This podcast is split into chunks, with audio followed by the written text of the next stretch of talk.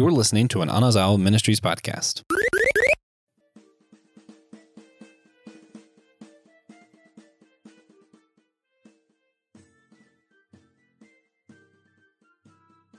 Hey, Christian, you hear that? What's that? Yankee Doodle. Hey, guys, welcome back to Geekology, part of our primarily political series. Uh, and you guys might be wondering why we're doing this or anything like that. Is, isn't this a geek podcast, a Christian podcast, whatever? Well, here's the deal. In America, we're having our first Republican debates, nominee debates today.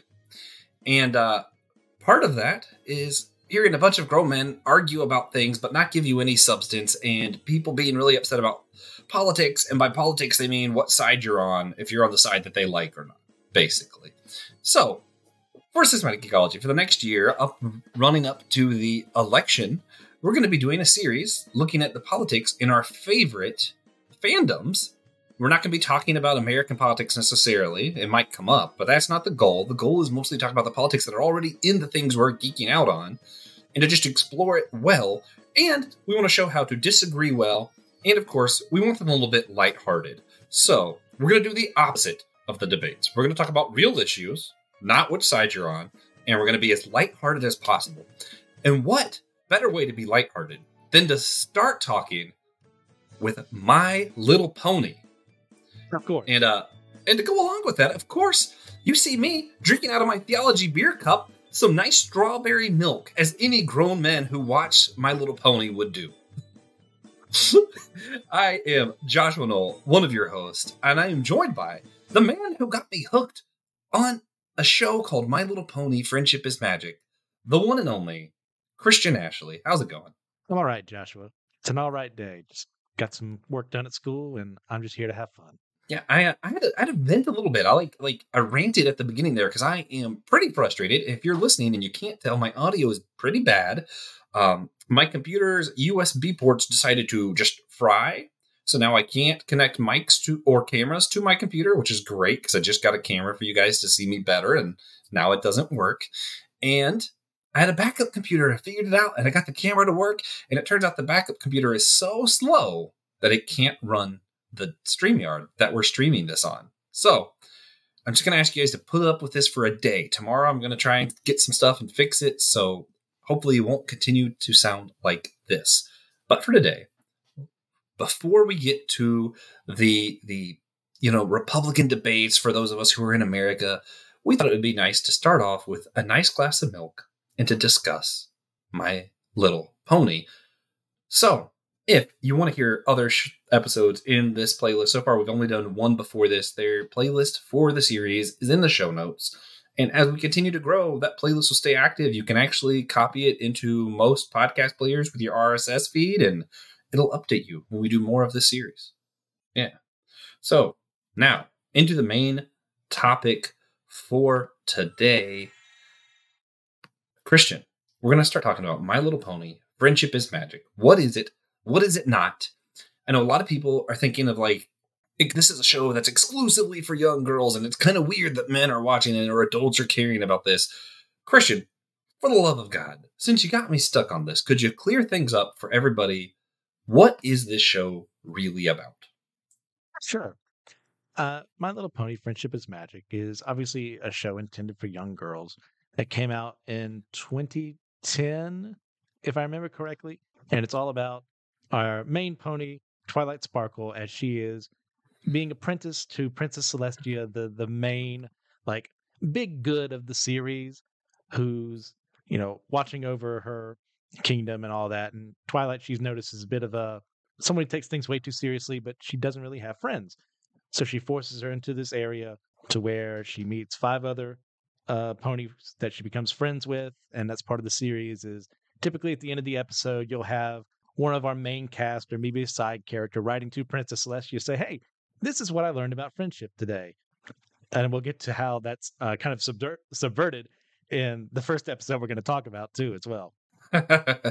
yeah, yeah, it's uh, it's wild. It's fun because even in the earlier episodes, they're all given like I forget what it is, like crystals or something, but like each one represents an element of friendship.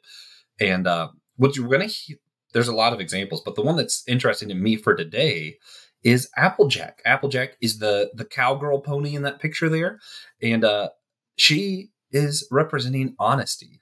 And what we're going to see in three episodes that we picked to discuss today, uh, honesty in this show tends to be at odds with capitalism. So we'll discuss why and how. Uh, the episode we're going to be talking about primarily today, we'll talk about other My Little Pony stuff too, because, you know, why not? Ponies are cute. Um, season 2, episode 15, The Super Speedy Cider Squeezy 6000. Season 4, episode 20, 420, Leap of Faith. And then the Christmas special, The Best Gift Ever. And the reason we're focusing on them is because of the characters Flim and Flam, who are the embodiment of capitalism in this show. But before we get to all that, Christian, you're why I had to start watching this. I saw it, it was too good, I got hooked. Why were you watching it, man? Let's see. I I think it was halfway through when the first season was airing. I was on uh, like TV tropes or Reddit or something like that, and I kept hearing people hype this show up, like grown men and women saying, "You gotta watch this," and I'm like, "This is a joke, right? Uh, people are trying to troll me to to watch this children's show aimed for little girls." And I said, "You know what? Screw it. Uh, what am I gonna do on this evening? Like, I'm gonna be watching something else anyways. So let me find where I can find it. Uh, we weren't able to find it back then, so." Back in the day, YouTube used to be a place where you could just look up whole episodes or even half episodes. Oh, it's still a thing. Oh, it is. It, you just it's a little harder to find nowadays. And so I looked it up and fell in love with this weird and wacky and zany world of, you know, there's this bit of ultra friendship and guys, we just band together, we can do this. And, you know, a, as a shonen fan, uh, that just appeals to me anyways. So, and then I got my uh, roommate John hooked on it. Said, John, you got to watch this show. I said, Christian, you're insane. It's like, no, t- John, you got to watch this show. She, so he was always an episode behind me. For the record, Christian is insane. I know a lot of people probably think that about me on this show uh, that are listening right now, and I don't blame you one bit. So then after that, I started introducing it to more of my friends in college. He's like, guys, trust me, you got to watch this. And you were one of those. I managed because when you hear Yep. the good news, like you got to evangelize, you know? truly, truly, because it sounds insane. But when someone like Christian tells you, you're like, I, you know, I guess, I guess I'll see this through. You know, he he throws around those like creative writing credentials, and you're like, no, trust me, this is a well thought out, nuanced story. And you're like, dude, it's ponies. And then you're like five minutes in, and you're like, holy crap, these are like some complex thoughts. Uh huh. Yeah, I uh yeah, it's complex, it's nuanced. Um we can see like there's several layers. Like usually when you say a show's for kids and adults, you mean that it's a kid show that occasionally makes adult jokes. It kind of has that. But really, this is both like it, it's layers. You have these like deep cut nerd references. Like you straight up have Q and David Tennant's Doctor Who in this, and you Uh-huh. also straight up have these like like what we're going to talk about today, where you have the theme of is it better to be honest and take your time or quick and whatever is like the kid version, but in the same episode, the adult candy is hey, is capitalism evil? so when the kids are learning about honesty, you're over here like, wait a minute, is capitalism evil? and and not And only that, the, one of the like great things about the show yeah, and on top of all that, multi-layered. yeah, Sorry, yeah, go ahead. no, no, I was gonna say, and on top of all that, the thing that nerds love about nerdy things is when you have a well-built world that feels lived in. And man, do you have that? And they didn't do like a lot of kids shows where like they just don't explain stuff. It's like, oh, you know, there's unicorns. No, no, no, no. There's a system here. There's a reason why unicorns can get their wings if they become princess. Like the magic has rules, like real rules. It's not just, oh, it's that way. And it's explained pretty thoroughly. And I'm like, wow, that's um okay. They got dragon lore correctly, everything. I was like, this is um intense. As time goes on in the show, like the lore and the world building they do is really intense. Like I've been in D and D campaigns before where the DM hasn't put as much thought into what they do here.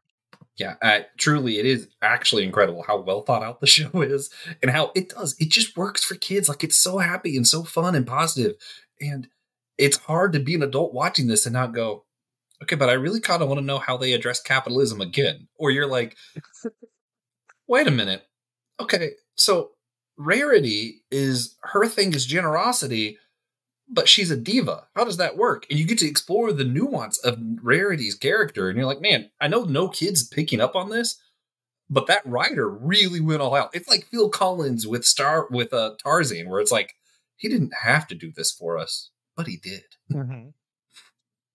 Oh, man, sorry, I I love this show, and obviously we could geek out forever. But Christian, could you run down real quick who are our main ponies that we're going to be talking about today, For sure. including Spike? So do got- Spike do? Yeah, of course.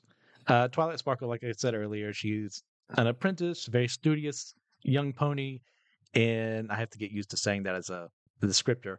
Uh, and she gets very into things. She's very knowledgeable, but like practically, she has no like street smarts. Let's put it that way, or how to wrestle with other people's feelings and emotions. And that's one of the things, one of many things she learns over the course of the show. And you have Applejack, who is our down to earth little little cowgirl, little cow pony that is you know very hardworking and very. I love Applejack. a great character there. And Then we have uh, Fluttershy, my favorite, in that she is very sweet, very quiet, always looking after animals, and not really good around other people. Very shy, very introverted, but has a very big heart and wants to help people. Then let's say we have Rarity. We mentioned her as well. She's very she's the fashionista. She's the one who's always got. She knows where she's gonna go, what she's gonna do, and you're gonna do things her way or the highway. And next up, we'll have let's see, let's go with uh, Rainbow Dash, my second favorite. She is the brash, arrogant, like I'm faster and better than all of you. Like I can get anything done myself. And part of her journey along the way is learning to rely on other people. Let's see, who am I forgetting? Let's see, that's oh Pinkie Pie.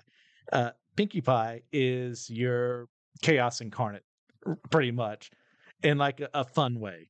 In that she looks after her friends, but she's always there to have a good time. She's always partying, uh, looking after other people, wanting to give them gifts, wanting to look, look after them, see that their needs are met. And then we have good old Spike. Spike is essentially, I mean, you could argue he's Twilight's familiar, but he's there to like take take her notes for her, like keep her honest and make sure that you know she's not getting too high strung for her own good and all this. And he's typically the ones who dictates her notes whenever someone's writing to Princess Celestia. So there we go. Yeah. There's our uh, our main cast. Man, one of the most interesting things with Spike. Uh, so they show in the show, just like dragon, real dragon lore, you know, dragons love gold. They hoard things, and they see like adult dragons are doing that, and you know they had to fight a couple in the show. What's fun is Spike is a dragon, but he's a baby dragon. But if you pay attention, he's still he's still in that early stages where he will hoard things, and it's like they just kind of like threw this in, like you see him becoming a real dragon, and it's like, what? They didn't even need to do that but they're like, yeah, we're gonna keep this thing consistent in the lore. Can't break canon, you know? Yes. Yeah, I, I just love the thoroughness of it. I'm like, "Ah."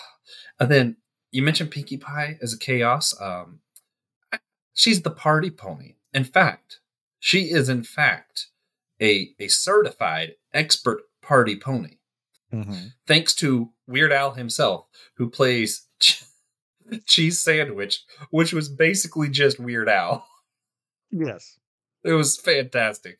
Um, other reference I mentioned uh, that Doctor Who's basically in this. There's a character called Doctor Hooves who looks very much like in the David Tennant Episode we're talking Yeah. about today.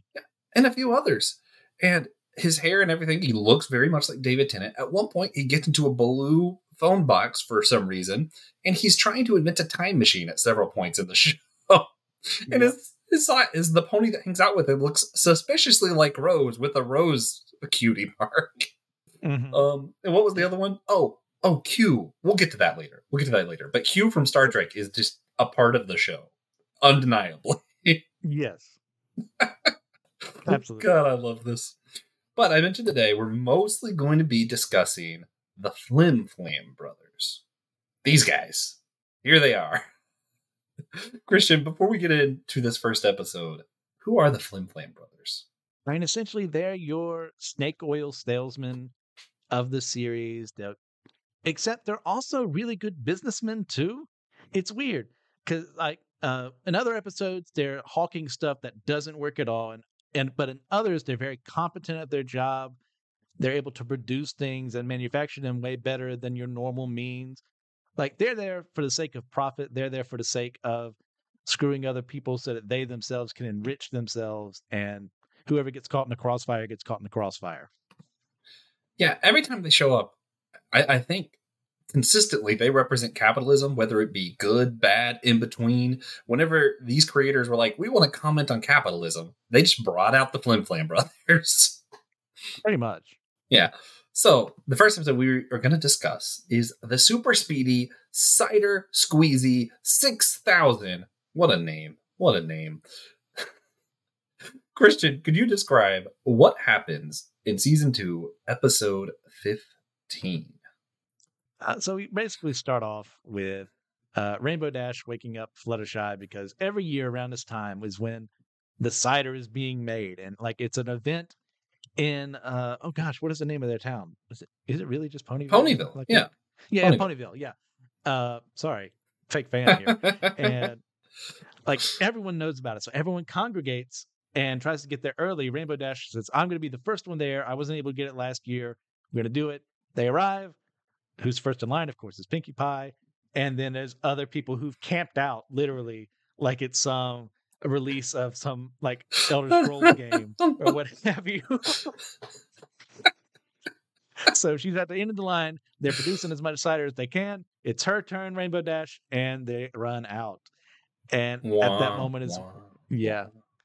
Is when the Flim Flam brothers show up and they produce their own cider and they can do it much quicker because they're more modernized, they're more mechanized than our good, honest uh, pony folk here in Applejack's family. Uh, you know, good old salt, salt of the earth, and they just can't produce the same way, so they end up in conflict with each other. Uh, gosh, uh, Granny Smith, the grandmother, gets called uh, a chicken, which of course is a reference to Back to the Future and that causes them to end up in a conflict. It's like, okay, we can do it better than you. They have that fight. Uh, our side actually loses, but in the process of trying to outdo them, the Flim Flam brothers end up uh, lowering their standards, shall we say? Can't imagine where anyone would have gotten that Yeah. idea from, and end up giving a bad product. So, uh, Applejack and her family do ultimately win in the fact that they're run out of town the Flim Flam brothers for not producing the best product like they can. Yeah, yeah. I uh it's so it's so interesting because like you you see you see the face value thing of like right like hey kids be honest work hard even if it takes longer it's worth getting a good you know doing your best work instead of cutting corners and cheating but then you also see like like we mentioned the layers here's this thing of is industrialism good or bad you notice the machine actually worked really well made cider that was Mhm. just as good and was faster than the Apple family until the Apple family got help. And then they started to cut corners to do it. But realistically, the Apple family on their own could not have kept up with this machine. Yes. And yeah, it, it's funny because just and I analyzing it as like if I was mayor of Ponyville for some reason, like really politically, the best move here would have been for the Apple farm to buy that machine because they could still have done the good work, made their stuff faster, and had enough for everybody. But Flim Flam Brothers are greedy. They're not going to think of that. They want all the business. They wanted 70% of the profit, right? Like they're not going to just sell Yeah. their machine and leave. Yeah. Yeah, it's a very like John Henry moment here for those of you you know your American folklore of like yeah, human ingenuity can do great things, but ultimately we're going to lose to machines along the way. Yeah, yeah. So, man, what a, it's just it's so wild. And and of course you have the honesty thing, right? Applejack's thing is honesty, and what it came Mhm. down to is even when they were losing, they refused to cut corners. So honesty won over capitalism in the end. um, Christian, what is that like? you know it's a kids show. Yeah, yeah. when you first watched this, like, what was your thoughts? Did you like think of any of this deeper stuff, or were you just like, "Oh, that was fun"? I mean, like watching these episode to episode, I didn't always think of a bigger like purpose for what's going on. I just took face value. Like, and later on, I would always normally think, you know, when I got to the fridge or whatever, it's like, oh, okay, that's what they were discussing. And yeah, like seeing that point there of, you know, there is such a thing as industrialization being ultimately better producing than just a couple of people. And well, we don't want that in Ponyville. We don't want that in the world. We want good, honest people doing their jobs, but it's cheaper to do it this way. It's more effective to do it this way. So what's going to be done? Well, the one that costs the boss less. Yeah. And then what was interesting too is just this whole uh th- there's also this if you pay attention, there's also the storyline in this episode of small business versus big business. You see Mhm. the Flim Flam brothers have gone town to town completely monopolizing the cider industry. Meanwhile, the apple farm is this small business that's local to Ponyville. It's a staple of the community. And even the community's like, okay, but we love you guys. You're a staple of the community. Rainbow Dash is like, yeah, but I still haven't had cider the last like three years. Yes. So it's like, oh, do I do I fall for this? Is like you know my rant of utilitarianism. It's like, do you fall for utilitarianism? And you know what? In the end, I can actually get the apple cider this way, and I could not get it with this small business. Or do you go with you know what I prefer, like method, and you're like, what is the right thing here? Supporting our local businesses is right, even if it means I might not always get what I want. Yeah, and it's kind of like, you know, going to Walmart versus going to six different places. Yeah, You know? I still go to Walmart sometimes. Yeah. like I there's nothing inherently wrong with going to Walmart. Yeah. Like it's it's cheap and Amazon, too. effective. That's yeah. Amazon too. Like to get an idea of just it's more practical. It's it's cheaper. It's you're probably gonna get what you want all in one place. But it's also worth saying, well, if we don't also look after the smaller businesses, well then they have no reason to compete Mhm. with us and they can give that inferior product, which is what ultimately happens in this episode too. Yeah, yeah. Well, man, that's for, for me. The the nuanced part of this is, you know what? At the end of the day, if you want some apple cider, sometimes you got to go to Walmart to get your apple cider. It's not going to be as good, but man, you really wanted apple cider, and I don't think that's evil. But I do think we need to care and try to support our smaller businesses. Um, it, it's a lot like for me, like um, like food and being humanitarian towards like animals and stuff. Um, for a long time, I could not afford free range chickens, so I never got to eat that. I just ate the cheapest chicken at the store because it's what I could afford. Um, I'm a little bit more blessed these days. Usually, if I'm gonna buy chicken, I don't buy it as much, and when I do, I get the free range, and I try to like be more responsible in that way. But I'm not gonna look back at someone else who's making what I made a couple of years ago and go, "Hey, man, you got to start doing it now." But you know, I get it. Yeah. I get it, man. We all have our limitations, but I think to the best of our abilities, we support what we believe in over these other things. But don't starve yourself. Don't, you know, punish yourself by like, oh, I'm never going to go to Walmart, even if it's the only place that sells food. That's, that's dumb, man. If all you can afford is Walmart, go to Walmart. Yeah. And a huge part of that too you mentioned was personal conviction. Like for me, I do as best as possible, and it's really hard with how many however many companies they actually own. I do my best not to support Nestle because I know a lot of the chocolate that I'm getting from them, as my voice cracked there, sorry, becoming a man, is is coming from child slavery in Africa and South America and plenty of other places. And like, can I in good conscience reward someone for doing that? And I say no, but there's plenty of other people that just buy the candy. It's like they're not inherently evil for doing that, so I can't enforce my values upon them simply because it offends me. Hmm, yeah. And Yeah, I still but- eat. If someone offered me a candy bar from Nestle, I'd still eat it. Like it's already been bought. What am I going to do? Throw it away? Yeah, yeah. But it's it's still one of those like it's important to think about, it's important to care about, and when you're thinking of like who you support in ministry, who you support in your politics, whatever country you do live in, etc. Yeah, I mean, it's important to think about like how are they supporting small businesses? Are they supporting Nestle? you know, like like do your values truly match up with the leaders and the people, the companies that you support?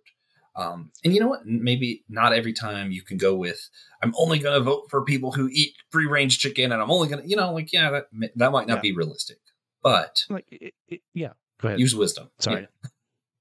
Uh, It's next to impossible to act always ethically when you're consuming a product because a lot of people cut corners. A lot of people True. do things they shouldn't be doing. And yet it's probably the better option to do that or the cheaper option or that's all you can afford. Like, and if that's not what we're trying to say here, if you do this, you're evil and we want nothing of you. No, that's it's like, hey, I, I recognize the fact ethical consumerism is next to impossible, Mhm. but I'm going to do my part as best I can. Yeah, yeah. And I mean, I'll just level with you guys and we'll move on. There's some books uh, I got to pre order through Amazon or it's just cheaper through Amazon and it's no shipping. But usually I try to go to, there's a bookstore here in where near where I live in Rock Hill, South Carolina, that is a, it's used books from the library and all of the sales go to support the local library.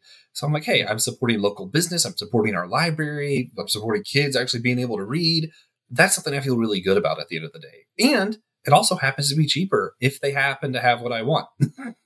Because usually they'll sell their books for like two, three dollars because it's just something from the library that's all the money's going straight back. So I can get some pretty cheap books and do a lot of good doing it. So sometimes, you know, small businesses are smart. They know what they're doing.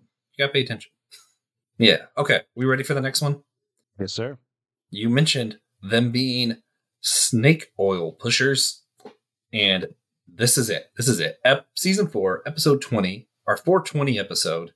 Um, which I gotta say, part of me wonders if it was intentional because you know how people like are like weed is like a cure all, like you're gonna have no joint pains, you're gonna suddenly be is like it's so good for you. And I'm like, okay, first off, there are some benefits to CBD, but uh, y'all are overblowing it, and CBD and smoking weed are two different things. Very much so. Side tangent aside, Christian, could you explain what is the episode Leap of Faith about? Okay. So we kind of start once again with all the Apple family together. They're swimming around, but uh, Granny Smith isn't because she's feeling very old and she's not capable of what she was able to do back when she was younger. So that gets everyone upset because you know they want her to be well, they want her to have fun, but she just can't. She's, she's getting older, and of course our good old boys, Flim and Flam, end up coming into town with their miracle curative tonic, which they claim will cure all ills. And they have their typical setup there where they pick randomly from the crowd. And there's a, a pony there. It looks like he might have their version of multiple scler- sclerosis. I always screw up that word. There's that lisp and stutter coming in there. I don't even try. Yeah, thank you. Uh, some of us are dumb enough to do it. And it's like, oh, he's magically cured. The moment he drinks from this tonic, it's like, oh, well, I want that. Who doesn't want to feel healthy and well with like not working for anything at all? I say as the laziest person probably here. And I would eat this thing up if it was actually real. So they start making money and money and money. And Applejack has noticed as time has gone on, oh, that same guy in the crowd keeps getting picked because they make the mistake of doing the same, uh, acting on the same marks over and over again versus moving on to the next town. Uh, rookie mistake there. And she goes up to him and says, Hey, like, you can't be doing this. But this whole time, Granny Smith is actually looks like she's doing better. Like she's able to do uh, physical feats she wasn't able to do earlier. Like she's swimming now. She seems like she's more full of life. And Applejack doesn't want to take that away from her. And they go, Yeah, it's a scam, but like it's making her feel good. So isn't that really good in the end? So she gives up her morals for a bit until it's like she can't take it anymore. And Granny Smith is about to make the biggest mistake of her life by plummeting down as uh, however old pony she is into a very tall bucket, excuse me, very short bucket of water, which is an actual thing, by the way, except that uh, back in the 1800s and 1900s, they had ponies like jumping into bodies of water for uh, like circuses and events for stuff like that. Oh, And before? Granny Smith, yeah, can uh, die from this. Applejack glasses her, saves her, and then like says, "Hey, I I was wrong. I shouldn't have done this." As opposed to the last episode where I forgot to say, like, you typically get that letter from Celeste uh, to Celestia at the end, where like, "Hey, I learned this lesson." Like Applejack's letter to her, "Hey, Princess Celestia, I learned nothing because I was always right." I knew that my friends would be there for me, and I knew that small business is better. And As opposed to this one, was that she gave up Hmm. her morality, she gave up her ability to be uh, objective, and that cost her, and almost caused her to lose her grandmother. So there we go. At the end, like they're they're run out of town again after it's found out that they've been you know, screwing over people and giving them the fake cure. So that's where we end. yeah, I uh this episode, like, it made me laugh, and then it made me sad. Hmm. because like it was it was funny to watch granny just be like crazy cool and doing all this stuff but then you're also like oh wait, she actually was in danger, and like things like Yeah. this really exist. See, y'all don't understand how political My Little Pony can be. I one of my biggest pet peeves is the the medical system here in America. I know it's not the same everywhere else. A lot of places have it a lot better figured out, but the amount of hospitals that are just directly funded by medical companies, and it's like, hmm, I wonder why they're pushing this medicine. And then you look it up and like Mhm. see who's funding the hospital, and it's like, yeah, I sound like a conspiracy theorist, except for if you do the research, it's just actually a conspiracy. Like it's just true. The amount of patents companies have on like cures for breast cancer, and those same companies are the ones making money on the wear pink ribbons shirts. Um, Mhm. kind of scary. and it's just like this stuff happens all the time where like businesses, capitalists, you know, they try to fool the elderly or fool whoever they can just to make a buck off them, regardless of is it safe or is it worth doing. Well, not only that, I took a more like religious side of things to this, and the the faith healer community that Oh yeah. for some ju- just doesn't die like it should. I mean, like obviously we look in scripture, we see you know Jesus healing the sick or the apostles or one of the prophets of old, and like that's a gift God can give someone to help someone in dire need of healing. But then now, I mean, it's been all across history ever since then. We have fakes out there who will have uh, a plant in the audience, you know, pretend to be uh, sick and feeble, and then suddenly one smack in the head and they can walk again. And like, oh, uh, man, you just didn't have enough faith when I did it for you. Like, you should give me more money and keep coming to these things. And that's essentially what they're doing here too. And I don't know if they Yeah. intended it like that, but that's what I saw. Yeah. I didn't even think about that. But yeah, no, that's it's exactly that. Um, which you know, a lot of your big churches on TV are doing the same thing. Um Yeah. it's just not an intent. But they still have plans.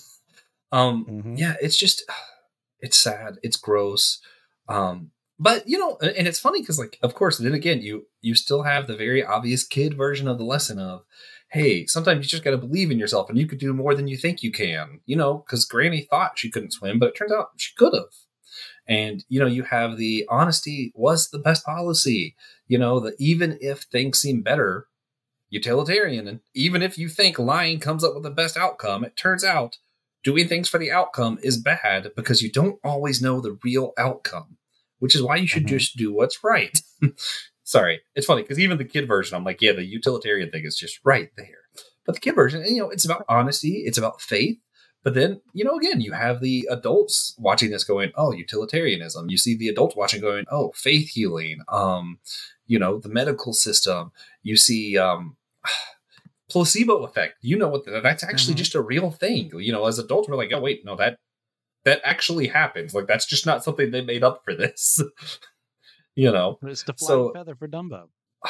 yeah, yeah, and it just it fascinates me that this show was able to do both of those things so well. Like kids will love this, but also as an adult, I'm like, I got so much out of this.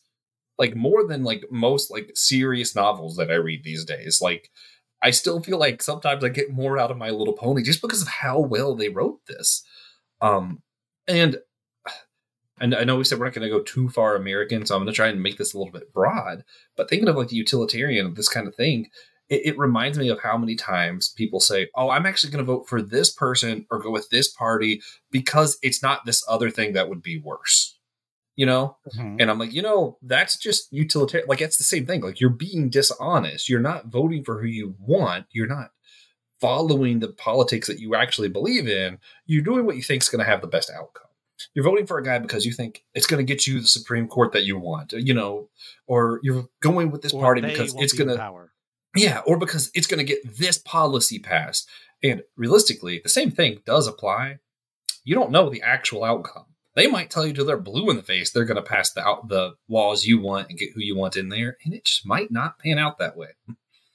Because yeah, which is why you don't vote for a guy who's going to get the policy you want or the people in place that you want. You vote for who you actually believe in and who lines up best with your morals. Because if things don't play out the way you think, you still know that guy is going to act closer to what you believe than someone who you just voted for to keep something else from happening. Mhm. Yeah. and it goes you know it goes outside of voting. I mean even like in your churches in your companies you know who you're gonna have as your manager who are you gonna have as like your leader? In this podcasting world right who are we're gonna choose for host of our show? Am i just doing it because man i really need someone who can record four times a month so we're gonna bring in this new host? Or did we talk to the guy? Do we get to know them and go okay no that's someone even if i don't agree with him about all things that i know is passionate cares about god cares about the things that i care about even if we care about it differently. You know, mm-hmm. so I, I, think this principle applies outside of just politics, outside of what we usually think of politics, because realistically, hosts and management and all that is still politics. Anything that involves people and structuring, that's politics, by the way. God cares deeply about politics. So, yeah, I don't know. What, what do you, anything else you want to add to that? Or I know I kind of ranted no, for a bit. No, you're good. Like, there's also just that buyer beware philosophy that is used here because inherently speaking by the law they're not really doing anything wrong until you know later on we have things like the fda which says hey this actually does this it's not doing this like they're advertising so hey you're just taking a gummy because they said it's going to do this for you or you're taking this supplement it's going to increase your whatever. And really it's just there so they can make money off of someone who doesn't look at the fine print. Like, even though those things are still out there, still technically not illegal. So that's something we all need to learn. I'm like, especially, I'm glad to do this at a young age for kids too. It's like just because someone something promises something doesn't mean they have your best interests in mind. One fun example I keep going back to grocery stores. I must be hungry. Uh, the word organic can mean pretty much anything they want. mm-hmm. You could write organic on almost anything. Um, non GMO means very little. Also, GMOs just aren't as scary as they sound. I, I don't know why those three letters just sound so scary, but most things have been modified genetically and it's for your safety and it's mostly a good thing. There are a few that are really bad though. So you know, you got to watch out. we have right now, they don't grow in the wild. we, we no, no, they don't. For us to be better organically. yes. so they are genetically modified organisms. You buy a banana or wherever, you're buying a genetically modified organism. But yeah, and I, yeah, and there's so many things that are just interesting. I mean, even like, which first off, calories is just a stupid concept. I just got to throw that out there, guys. Calories aren't real. It's just how much it takes if you how much hotter water would get if you took your food, put it in water, and then lit it on fire. Newsflash, your body does not do that. So calories mm-hmm. don't actually mean anything. That's a whole different rant. But uh like yeah, carbs. it could say zero carbs and still have two grams of carbs because zero is close two is close to like yeah. Yeah, there's all kinds of things that are mislabeled, labeled incorrectly, or just kind of thrown around because we care more about our money than we care about truth or honesty. Applejack should be in charge of the FDA. Excellent. I don't hear you arguing. I, am not arguing. I, I, think it's brilliant. All right, Applejack, we're appointing you. All right, let's move on. I, the ponies have have hooved okay, on to this is a Christmas special, and this is in the, like the weird years. The reason we haven't done a lot of stuff past season four, there's like 11 seasons, and like the first four are on Netflix, the last few are on Hulu, and everything in between you can kind of find on YouTube if you try hard enough. And it's just kind of yeah. weird. Like they're not all in one spot. It's very strange, but it's a full story. It's a great story. You should watch all the seasons. You're just going to have to work for it. but this Christmas special, I love because it gives us an excuse not only to talk more about Flim and Flam, but also to discuss Discord. Christian, please, before we go any further, explain to our listeners who is Discord? Discord is, I defined Pinkie Pie as chaos earlier, but like that's selling it a little short.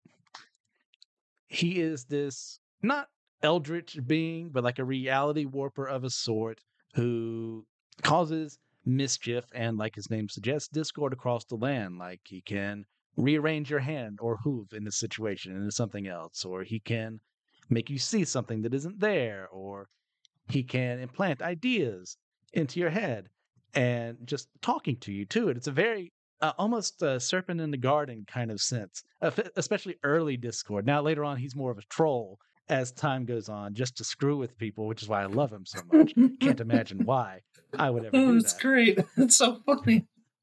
But like uh, uh, along the show, like he starts off as your villain of the week, who becomes like an ally and friend of our main six here. Thanks a lot to Fluttershy in that I love she be- Fluttershy. yeah, she befriends him like she just loves him unconditionally, and that changes his worldview to not the point that he's not always on the side of the angels, but he's a lot better than where he started. Yeah, yeah. I uh man, there's a whole Christian mes- message in that backstory alone of how, which is part of it because a lot of his motive in this episode has to do with Fluttershy too. But Yes. Fluttershy loving him just because of love's sake, agape love is what I would call that. Mm-hmm. Um, like it- he goes from this oh ponies and everyone else is beneath me and I could care less to them for wait a minute how did you do that? How did you just love? And that just completely changes him. Like yeah, I mean like you said, he's not totally a good guy now or anything, but it's like it just dismantled him. Not with like weapons or like we shot magic from our unicorn. You know, like th- like I just something about that message was really deep for a kid show on its own. That could be its own episode, but yes. it, it's worth mentioning here, I think.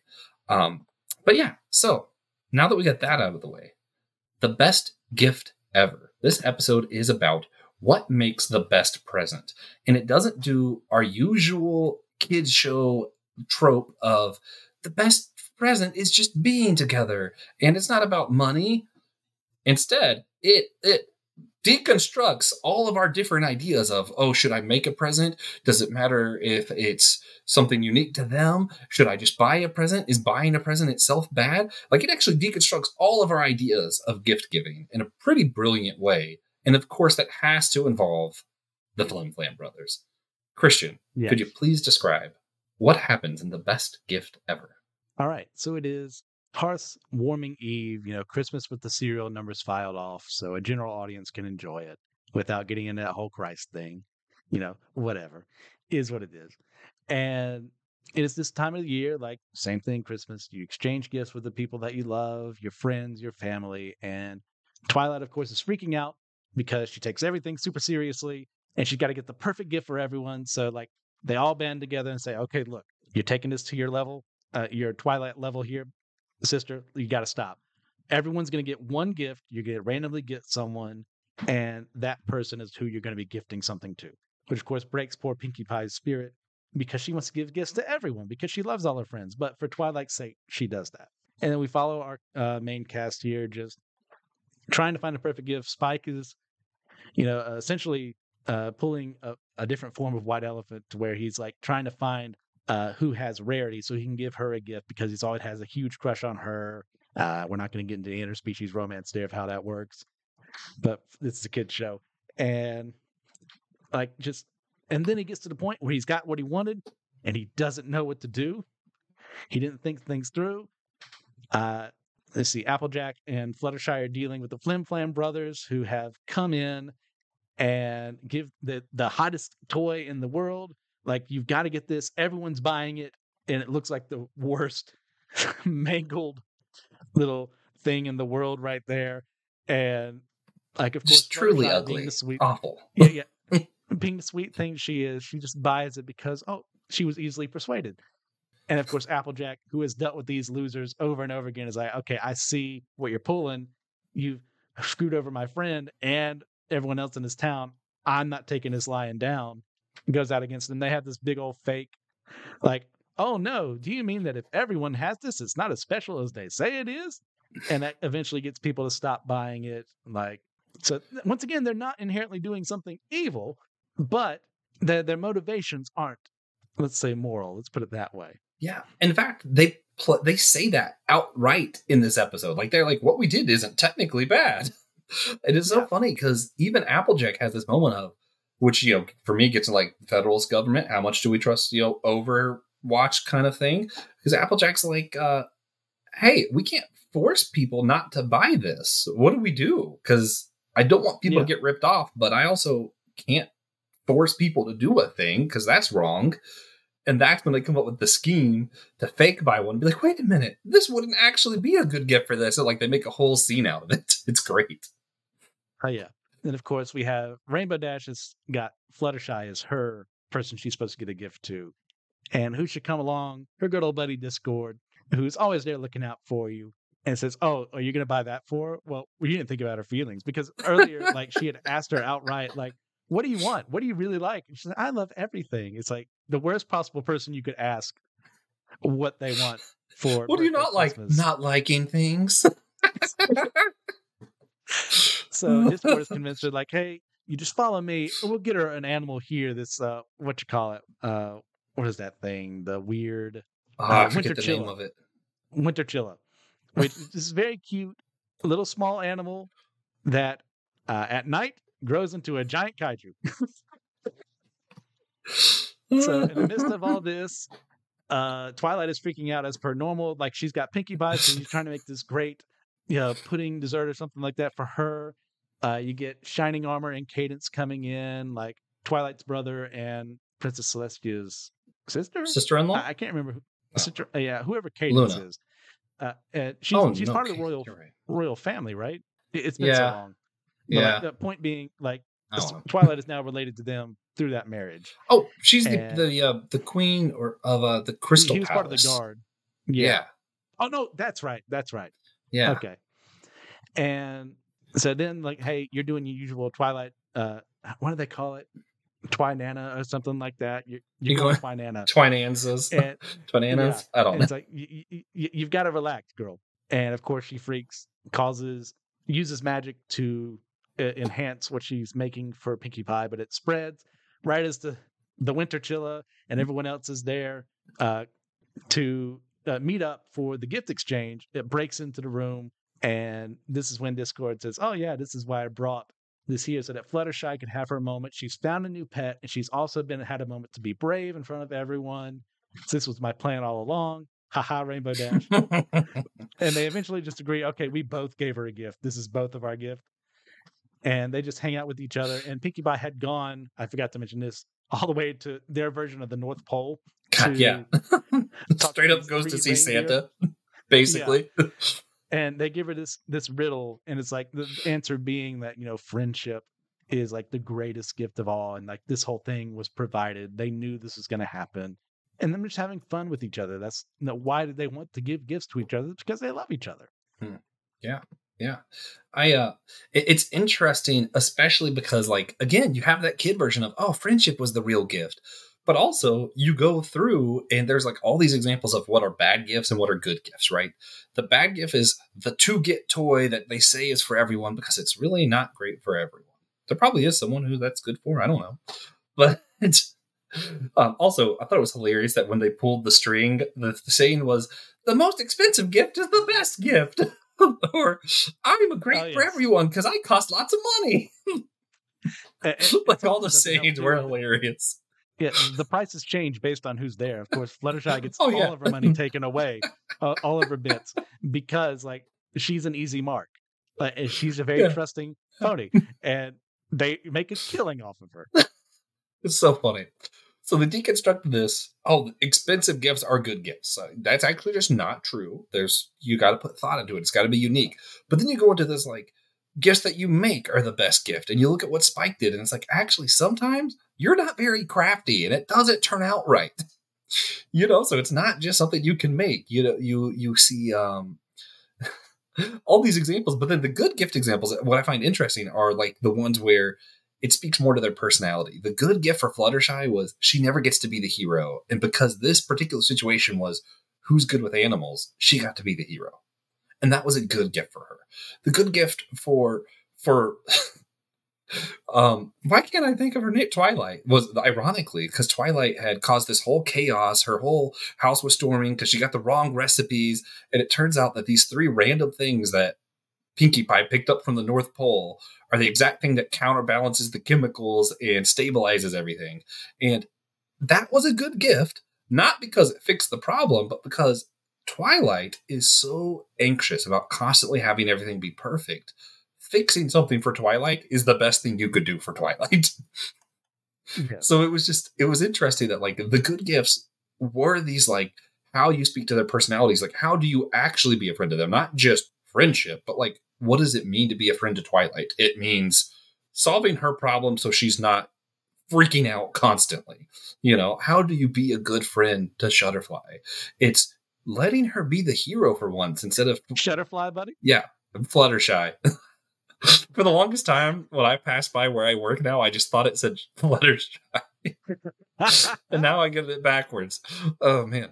But yeah, no, it was just it was so interesting that like that's what makes the good gift. Yes, it's friendship, but it's also specifically showing you what does it look like to be a good friend to different people. It's not just friendship because how I be a good friend to Christian, it's going to look different to how I'm a good friend to TJ. Yes. I don't know if this is true about you, but let's say that Christian is like Twilight. And for Christian, it would be a really good gift if I was able to fix a problem for him. That would not be true of TJ, who, for all intents and purposes, is Rainbow Dash. And I'm not taking that back. Sorry, TJ. You don't listen. You can't fight me. but for for Rainbow Dash TJ, fixing the problem would be the worst gift because TJ needs to fix it himself. Mm-hmm. So, like, it's yeah. that nuance is interesting.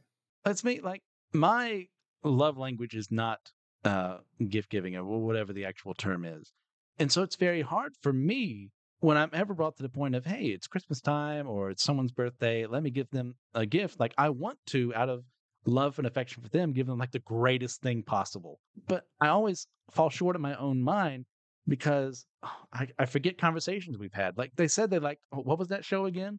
Or uh, they really needed this for their kitchen or something like that. And like I completely forget. But that's the good thing is that there are other people around them normally. That is their gift.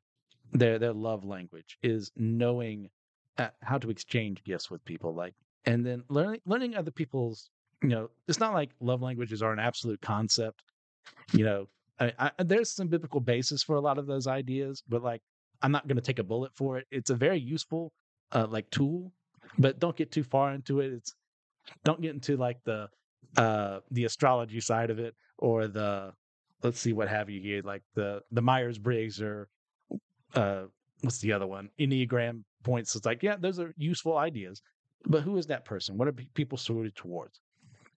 And like me, I'm physical touch and quality time. So to come to me, give me a gift, like really, sometimes it's just hanging out with people. And I need to learn, okay, that works for me. What works for you? How do I love you well to give that, give you something that will mean something to you, and not just what I think is a good idea? And that's something that girls learned through this episode. Yeah. Not just that. There's a few other things that, but another one of the adult themes that I think is accessible to some kids, there's a mental health aspect of this. Like you see with Twilight actually has such bad anxiety. That's why they decided to do this version of gifting instead of having to find a gift for everyone. You know, they're all actually investing in Twilight in what is best for her mental health all throughout this episode because mm-hmm. these kind of things are especially hard for people like her. And it's funny because I, I, like to point that out because you said touch was one of your gifts. So this is another fun example. It might be great of you to show love to Christian with like, like a deep, long hug. I get really anxious when people touch me. If you just come up and hug me, I might just barf on you. like I'm not here for it. but that doesn't mean I don't love you. You know what I mean? Like, yeah. Well, that, no, we do. That's how I've always been. And we have a mutual friend in college, uh, Cameron, who does not enjoy uh, normally without being very close with people physical yeah. touch.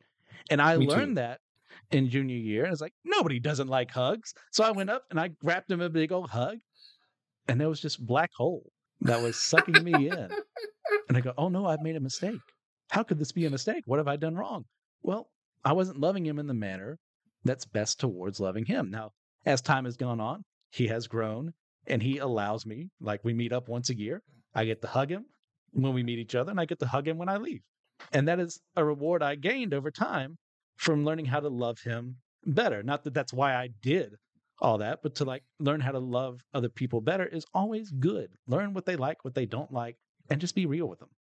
Yeah, and that's a that's another reason why I think this episode included the Flim Flam brothers. I think they were intentionally also commenting not only on what does it mean to be a good friend to different people, but also why that applies to some political situations. Not one gift is best for all. You can't just have one money system that works out for everybody. I, mm-hmm. I think there is a message, even though it was not direct, but the message here can apply to the same reasoning that I take for why I'm not a big fan of federal government. I want state government. I want super local government. I want it as localized as possible for that very reason, right? Because what works here in South Carolina might be the worst possible situation in California. And back, you know, vice versa. Like what works perfectly for them and makes them wealthy and better off here might make everyone just more poor. Because it's just it's not the same everywhere. Just like not every person's the same. That's the same way too. Is like it makes a lot of sense for there to be incredibly strict gun laws in like Chicago or New York, where there's a lot of people really around you all the time, and a lot of evil can be done if the wrong people get their hands on that. As opposed to somewhere like Wyoming, where there's a lot of critters around there that you need to be protected from if you encroach upon their territory. Like, and that's one of the reasons why people will have guns there. Not we're not here to talk about gun control here for this, Mhm. but like just as an example of area affecting like why laws are different in different areas. And I'm a small government person myself, but I can't always be a small government person. I need a bigger government at some point in time to make sure we're all on the same page. Yeah, yeah. Like there there are definite benefits to the the larger government idea. Um, especially when we're talking about like you know, sometimes so this is just funny because this this is a little bit more specific to America, but it works the same way everywhere. This is just an example. Um, especially earlier on, you know, you were going to have seasons where the North were going to be doing a lot better off with crops and stuff, and then you're going to have seasons where the South was going to do a lot better off with crops and stuff. So it makes sense in your desperate times that you can lean on each other. I think the problem is when you try to make it completely even across the board. Realistically, I'm in the South. I should be doing better off in the spring and fall. I should be a little bit harder off in the winter. and that's okay. It was my choice to live in the South. Um, and you know, I know people. You're talking about the gun stuff. Like I know people who live in areas that are so remote that it's actually easier to get meat by hunting and then taking it to get carved than it is to go out to the grocery store. So yeah, different. but anyway, so there you go. Best gift ever: commercialism, anti-federalism, and mental health care. weren't expecting that when you listen today, Yeah, were you? My Little Pony. Um, overall, so we talked about a lot of really big themes all throughout these three episodes. I love them all. Um, as far as like what you care most about, which of these themes, you know, not necessarily in America, but like in, in whatever context you find yourself in, like what are the most important things to you that we've talked about? Um, I would definitely say like you know, learning how to love your friends is a big one. Also, learning your place in the market. Like we have buying power. We get to say with our money who we support, and that goes a long way. And that we need to be aware of where that money's going. Now, are you going to be totally one hundred percent aware all the time? No, but it pays to know. It pays to be involved. to absolutely no one's surprise, I think my biggest one is uh this honesty over utilitarianism. like, do not vote for someone because you think it's going to get what you want, or because you're so afraid of the other side. Like, I don't know, like, like not just American. Like, I'm just that is a specific thing that I do think matters when we're he- here in our context. Um, but outside of that context, you know, don't go to a church because you think they're going to say messages that you'd prefer to hear, right? Don't side with Iron Man because it's going to technically make us safer if we take control of the situation. Side with Cap because what is happening is wrong. you know, I like I think it really does matter that we have integrity and we're honest about what we're doing now, and we're not just doing it because we like the outcome, but because we truly think that the actions we're taking are right actions. Because you do not know, and you cannot see the future. You do not know what the outcome actually will be. So utilitarianism, like not only do I think it's immoral, I think it's stupid because you can't guarantee. You know, like I cannot say because you know what, at the end of the day, this is making Granny Apple happier, so I'm not going to tell her about the tonic because I want her to be happy. Because I don't know whether or not she might just decide to jump off 20 feet tall diving board into a bucket and kill herself. Like, yeah, that's dark. That's my little pony.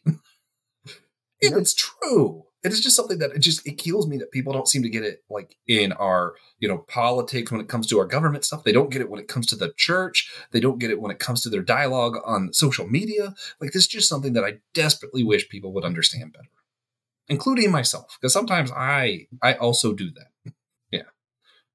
So that that side rant aside one last question before the wrap up when I was in college, after you showed me, and I showed my other friends, and I had a whole group of people watching it myself, it you have to spread the good news of My Little Pony. Yeah. One thing that some of my friends did, we all identified which one of us we see as like what pony we see ourselves in the most. We also, for some reason, just chose what we would most like, which if we're looking for a future marriage partner, who which pony we want them to be most like. We're not going to do that here. We're going to skip that one. Please no. Although I could tell you, Tiffany doesn't listen. So I'll just go ahead and tell you. She's also Rainbow Dash. Christian, what pony do you see yourself as out of this bunch the most? It's so funny. You know, I mentioned John earlier, and uh, Catherine, another friend of ours, made fun of him because his favorite is Rainbow Dash. And, you know, my favorite is Fluttershy. And like, John is he's got Fluttershy characteristics, not totally. And I've got some very Rainbow Dash characteristics of I'm the best, do it my way. Uh, we're going to get things done. And just look at me, look at me, look at me. On my worst days and on some of my best days, I'm very much like her. I'm going to have the most conceited answer I think possible. And I apologize, but I really do see myself in Twilight a lot. I used to would have said Applejack because I'm big on honesty, and that's still true when I really line things up, the anxiety, check. The love of books, check. The reluctant, I kind of see myself end up in leadership spots a lot. Yep, check. You know, like I'm going through and I'm like, I, I hate how conceited it is to say I'm the main character. But I'm like, man, that that anxiety, that's me all the way. And, and she has this thing of like, it's still arrogance, but it's not the same as like Rainbow Dash, I'm the best arrogance. Hers is she knows she can make things perfect, so we're going to make things perfect. And I think that's one yeah. of my biggest flaws. And since I mostly think of my own flaws, that's why I see myself as Twilight. She probably would yeah. have been my second pick. Yeah, yeah. Like I almost still said Applejack just because I didn't want to be that that jerk who was like, I'm the main character. but here we are. Here we are. And now, now, guess what time it is? what time? It's time for our wrap up. So, Christian, what recommendation do you have for anyone listening or you know watching? We're doing this live right before the Republican first Republican nominee debate. I'm probably saying that wrong. But what's your recommendation for everybody? Well, my recommendation for every pony out there right now is to not do what I was going to say. Yes, uh, you're welcome. Was going to be my what I've been geeking out on. That is, I'm replaying Kingdom Hearts 1.5. No, at, do that. At this current moment. Uh, I love I the game. Right now. I there's a lot of things I don't like about the game. I despise the platforming. So my recommendation is that you know if you want to get in the series, play the game, but skip to two, and things are just a lot better as time goes on. I have to tell you that he's wrong. One is superior to two, easily, like hands down superior. Although I do think that's mostly because I just like the story better. And fun fact, just real quick, I didn't know what an RPG was when I first played Kingdom Hearts. I made it to the very, very last boss with just the original Keyblade. All right. And then when someone told me what RPGs were, I changed all my things and I was no longer stuck on the last boss. I think it died in three hits. like, I literally just had to hit it and it was like, boom, next cutscene. One hit, boom, next cutscene. it's like, ah. Well, you wow. know, if you play it that way now, you get a trophy. Really? Never once changing your your equipment. Oh man, that's now I kind of want to. I'm going to recommend instead uh, a book that's uh you know there was the we all watched the play Alexander Hamilton. Um, I gotta say the the book Hamilton the Revolution. It, it's good. It's really good. It gives you a lot of the history that the play kind of based some stuff off of. Shows you just a lot of like fun facts and all that kind of thing. I I think it's worth it personally. I think it's a good book, just because I love the play so much though. So if you're not as huge a geek about the play as me, it there is a strong potential that it's not worth it. Ah, ah. yeah, It, it's a good play. It's also very charitable towards Hamilton.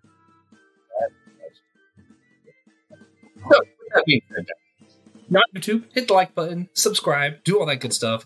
If you're not, go ahead and review our show on whatever podcast listening format you're on, or go to Podchaser. That does help a little bit more, but you know, Spotify, Apple Podcast, all those things help as well. It's you know, trick the algorithm to make everyone thinks that we're awesome. Um, make sure you check the show notes down below for a playlist of the whole series of our Primarily Political shows, pods, whatever. Subscribe to our YouTube channel for more extra content like our comic book catch up, manga mustard, or drinks with Tejas. And remember, we're all a chosen people, a geekdom of priests.